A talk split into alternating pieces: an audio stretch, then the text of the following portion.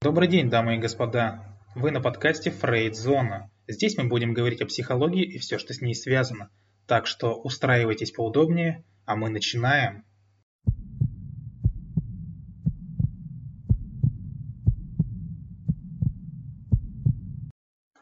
Сегодня я расскажу, что порой мы терпим гораздо больше, чем живем на самом деле. А также я расскажу о когнитивных искажениях, которые мешают нам принимать объективную реальность. Итак, представьте себе, что вы живете без горячей воды два года. Точнее, на кухне она у вас есть, а вот э, в едва капает. Так что невозможно даже принять душ. Только терпеливо наполнить ванну примерно минут за 40, поскольку мыться хочется утром и вечером, каждый из членов семьи ежедневно тратит на это около полутора часов. Понятное дело, когда проблема только возникала, вы могли попросить своего супруга, например, вызвать сантехника. Но он скажет, старые трубы, съемная квартира, что ты хочешь? Мы же не станем устраивать капитальный ремонт и долбить стены.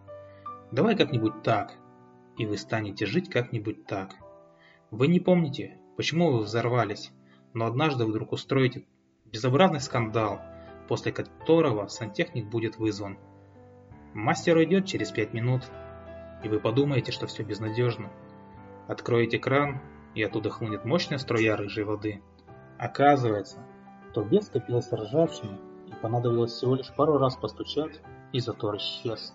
Понимаете? Два года без горячей воды, один звонок и несколько движений.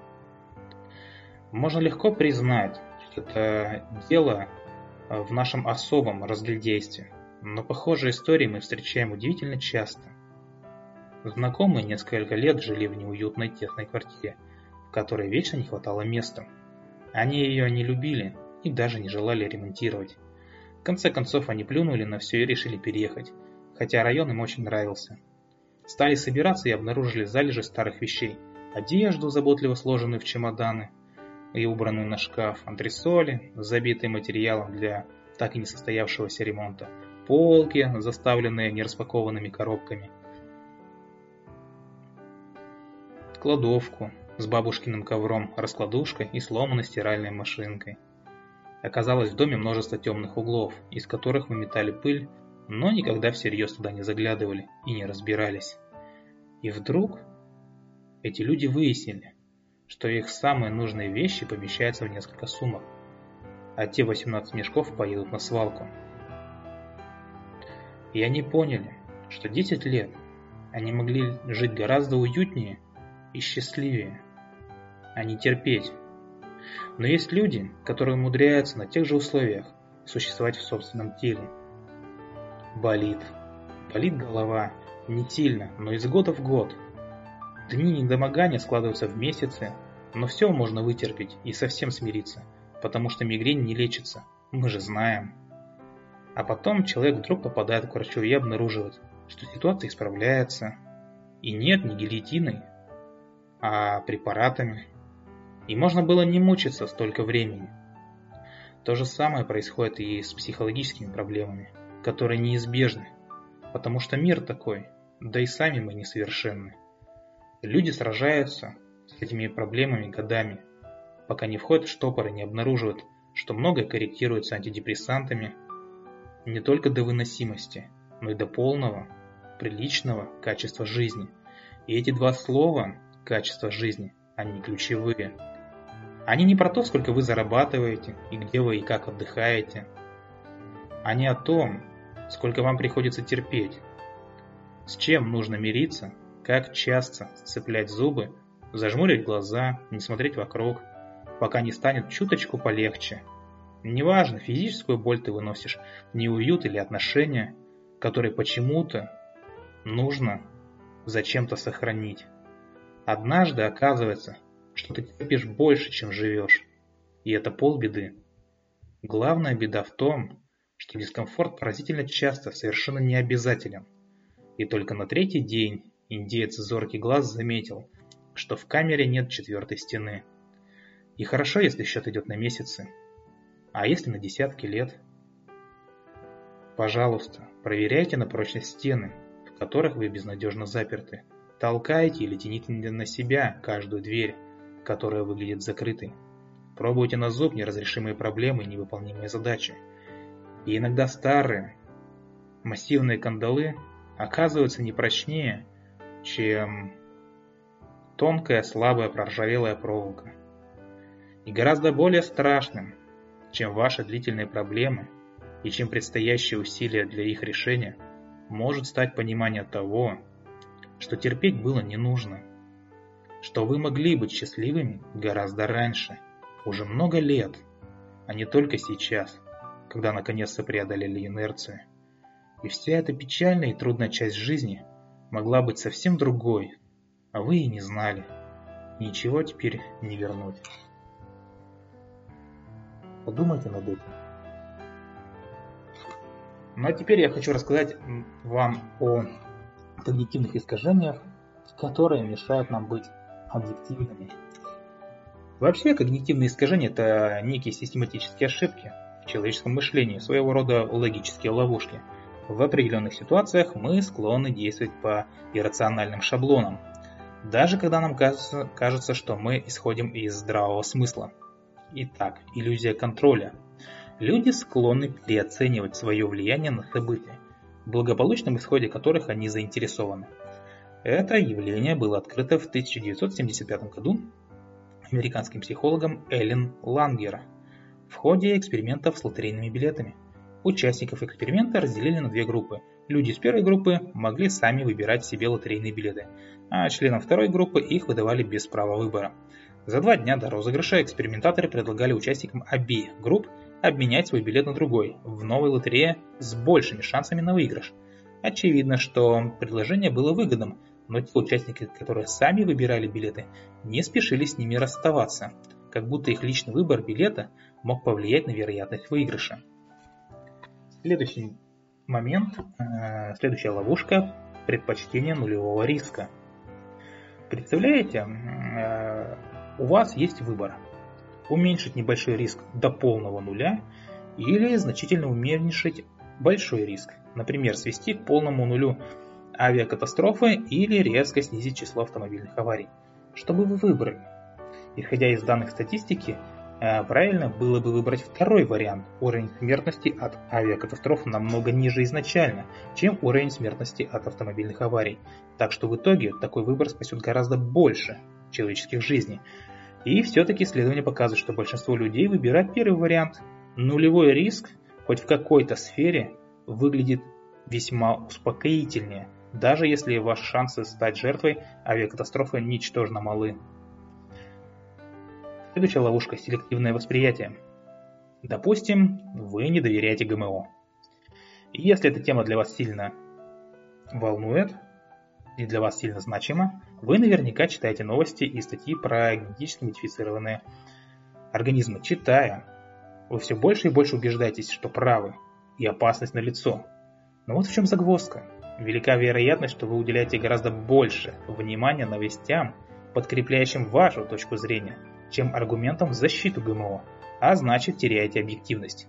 Такая склонность людей уделять внимание той информации, которая согласуется с их ожиданиями, и игнорировать все остальное, называется селективным восприятием. Следующая ошибка – ошибка игрока. Ошибка игрока чаще всего подстерегает любителей азартных игр. Многие из них пытаются найти взаимосвязь между вероятностью желаемого исхода какого-то случайного события и его предыдущими исходами – Самый простой пример с подбрасыванием монетки. Если 9 раз подряд выпадет решка, большинство людей будут в следующий раз ставить на орла, как будто слишком частое выпадение решки увеличивает вероятность его выпадения. Но в реальности это немного не так. На самом деле шансы всегда опять же 50 на 50. Систематическая ошибка выжившего. Эту логическую ловушку обнаружили во время Второй мировой. Наверняка вы о ней слышали. Но попасть в нее можно и в мирное время. Во время войны военное руководство США решило снизить число потерь среди бомбардировщиков и спустило приказ. По результатам боев выяснить, на каких частях самолетов надо укреплять защиту. Стали изучать вернувшиеся самолеты и обнаружили множество пробоин на крыльях и хвосте. Эти части и было решено укреплять. На первый взгляд все выглядело вполне логично, но, к счастью, на помощь военным пришел наблюдательный статистик Абрахам Вальд, и объяснил им, что они чуть не совершили роковую ошибку. Ведь на самом деле пробоины в вернувшихся самолетах несли информацию об их сильных местах, а не о слабых. Самолеты, раненые в другие места, например, в двигатель или топливный бак, попросту не вернулись с поля боя. О принципе раненых выживших стоит задумываться и сейчас, когда мы собираемся делать поспешные выводы, исходя из несимметричной информации по каким-либо двум группам. Иллюзия прозрачности. Вы попали в ситуацию, когда солгать просто необходимо. Но как же сложно это сделать? Вам кажется, что вас видят насквозь, и любое непроизвольное движение выдаст вашу неискренность. Знакомо? Это иллюзия прозрачности, склонность людей переоценивать способность окружающих понимать их истинные мотивы и переживания. В 1998 году психологи провели эксперимент со студентами Корнельского университета. Отдельные студенты зачитывали вопросы с карточек и отвечали на них, говоря правду или ложь, в зависимости от указаний на карточке. Аудитории предлагалось определить, когда выступающие лгут, а выступающих попросили оценить свои шансы обвести других вокруг пальца. Половина лжецов предположила, что их раскусят. На самом деле слушатели разоблачили лишь четверть. А это значит, что лжецы сильно переоценили проницательность своих слушателей. Почему так происходит? Скорее всего потому, что мы сами слишком много знаем о себе, и поэтому думаем, что наши знания очевидны и для внешнего наблюдателя – Впрочем, иллюзия прозрачности работает и в обратную сторону. Мы переоцениваем и свою способность распознавать ложь других людей. Следующий эффект. Эффект Барнума. Распространенная ситуация. Человек читает и натыкается на гороскоп. Он, конечно, не верит во все эти лженауки, но решает прочесть гороскоп ради развлечения. Но странное дело, характеристика подходящего ему знака очень точно совпадает с его собственными представлениями о себе – Такие вещи случаются даже со скептиками. Психологи назвали это явление эффектом Барнума в честь, в честь американского шоумена и ловкого манипулятора XIX века Финиаса Барнума. Об этом эффекте я говорил ранее. Большинство людей склонны воспринимать довольно общие и расплывчатые описания как точное описание своей личности. И, конечно, чем позитивнее описание, тем больше совпадений. Этим эффектом и пользуются астрологи и гадалки. Эффект самоисполняющегося пророчества. Еще одно когнитивное искажение, которое работает на руку прорицателям.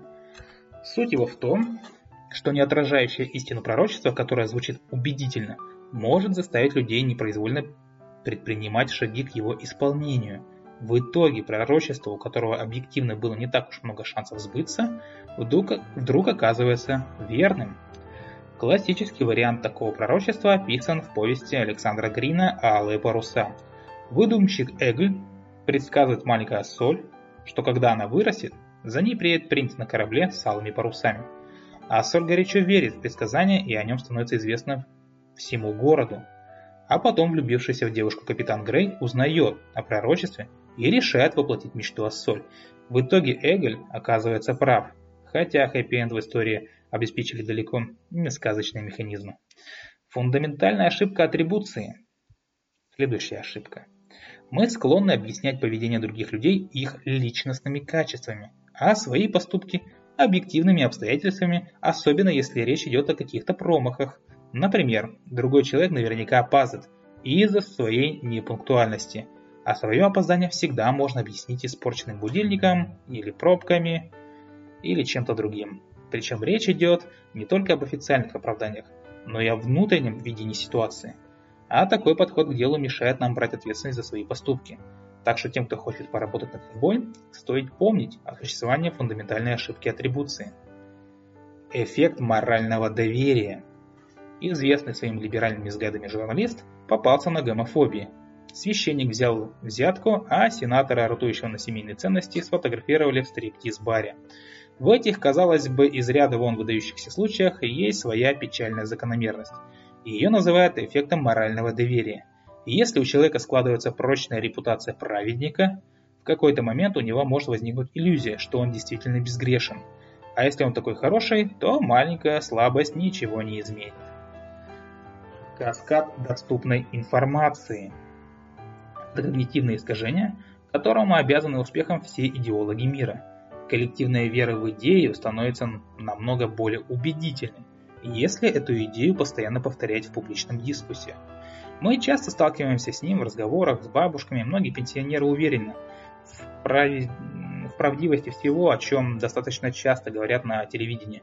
А вот новое поколение, скорее всего, почувствует этот эффект через социальные сети. Вот такие когнитивные искажения сегодня получились. Если вам понравилось, как всегда, желаю всего самого доброго, оставаться с нами и до скорых встреч.